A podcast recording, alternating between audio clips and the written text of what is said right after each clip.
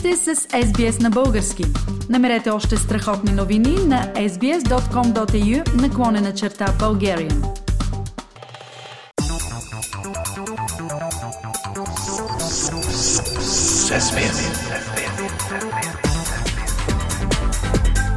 Акценти на седмицата. Пламен, един камион, тръгнал от България, взриви гордостта на Путин – Крымския мост. Връзката на Русия с анексирания от нея украински полуостров. Така поне твърдят руски медии, като се позовават на руските спецслужби. Истина ли е това? Това не е просто не е истина. Филия е поредната руска хибридна атака, чието отношение е ясно. България е замесена в атентата, тя е натовска държава, ерго имаме терористична атака срещу нас от НАТО. А защо си толкова сигурен, че става дума за хибридна атака? Причините са много. Първо, Брюксел веднага предупреди София да не вярва на нито една дума от устата на руснаците. И да, Русия отдавна е вече в ролята на лъжливото овчарче, което знаем, че лъже дори когато казва истината. Второ, дори камиона да е бил в България, а той изобщо не е бил, както се разбра от спешна проверка, извършена от българските специални служби, какво от това? От тук пътуват стотици камиони. Трето, камиона, оказва се, е собственост на чеченец и управляван от чеченец. Това значи ли, че не България, а верния на Путин чеченски лидер Рамзан Кадиров има пръст в атентата? Четвърто, след като уж отива от Варна с ферибот до Грузия, въпросният камион после пътува напред-назад през много граници на държави, които са част от Русия или от постсъветското пространство. Но опасният му товар никъде не е засечен. Пето, той стига до Керченския мост или Крымския мост, както е известен също, и спокойно минава през всички специални проверки там, дори онези за следи от взривно вещество. Шесто, когато избухва, взрива поразява три места, далеч едно от друго. И отрязва като се снос само едното платно, другото не е засегнато изобщо. Според експерти, такива поражения може да има само от заложен контролиран взрив. Седмо, според анализ на израелски специалист, подобна сложна операция по силите едва на три-четири специални служби по света. А знаем, че българските категорично не са сред тях. Така че, Филип, пак опираме до там. Русия смята България не само за своя, но и знае, че страната ни е най-слабото звено в Европейския съюз и НАТО. Така че лесно я вкарва в поредната провокация, когато пожелая. Пламен, а каква беше реакцията на българските власти спрямо тази хибридна провокация? Реакцията беше възможно най-неправилната. Вместо да извика руския посланик в София, за да потърси сметка за инсинуациите от Москва, служебният кабинет на Гъл Абдонев назначи проверка по случая. Да, може би изглежда добра идея България да изчисти името си от участие в международен терористичен акт, но е нелепо да се задвижи цялата държавна машина, за да се оборят някакви явни измислици в руски медии. Официално Русия мълчи, руските медии ни дъвчат като дъвка, а ние се оправдаваме. Пред кого? Пред Путин ли? Ами да, всъщност, като виждаме силните русофилски уклони, както на самото служебно правителство, така и най-вече на неговия патрон и главнокомандващ президента Румен Радев, няма наистина нищо чудно да се оправдаваме и пред Путин.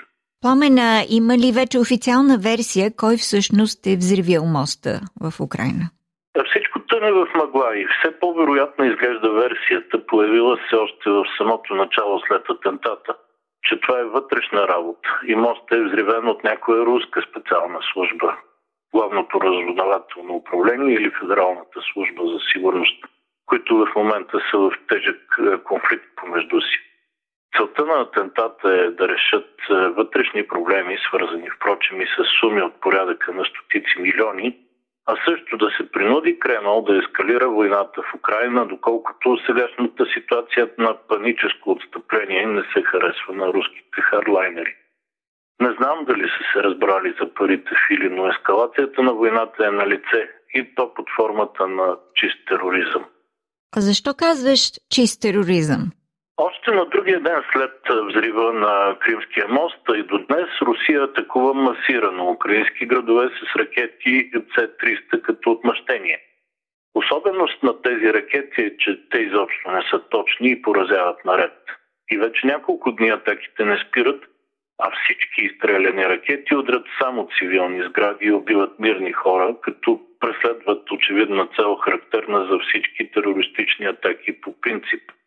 Да се всее смут и хаос в обществото.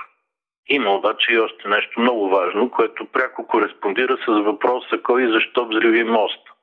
Както обясняват специалисти, последните руски ракетни атаки започнаха броени часове след атентата. Тези атаки обаче са срещу украински градове дълбоко зад фронтовата линия и силно раздалечени един от друг. С други думи, логистиката и координацията на подобна операция са изключително трудни. Още повече при скромните възможности в това отношение, които демонстрира руската армия до сега. Затова има основателно съмнение, че операцията на Кремъл с ракетните удари по цивилни, която беше осъдена като чист тероризъм от лидерите на свободния свят, е замислена и подготвена отдавна, а мостът е само повод да бъде реализирана тя, уж като отмъщение. Пламен, ти каза, че световните лидери са осъдили вече новите руски атаки срещу мирни цели в Украйна. Каква беше позицията на българските лидери? Ако беше възможна позиция, нямаше изобщо да има, Фили. Тя първо се забави поне с два дни и второ беше реализирана, но бих казал по заобиколен, а не по директен начин. Вместо правителството и президента в отсъствието на все още работещо Народно събрание да излязат с декларации и да осъдят руските зверства в Украйна, те просто замълчаха. Нито дума два дни. След което президента Румен Радев обяви, че той, видите ли, се е присъединил към текста на една обща декларация на девет европейски държави.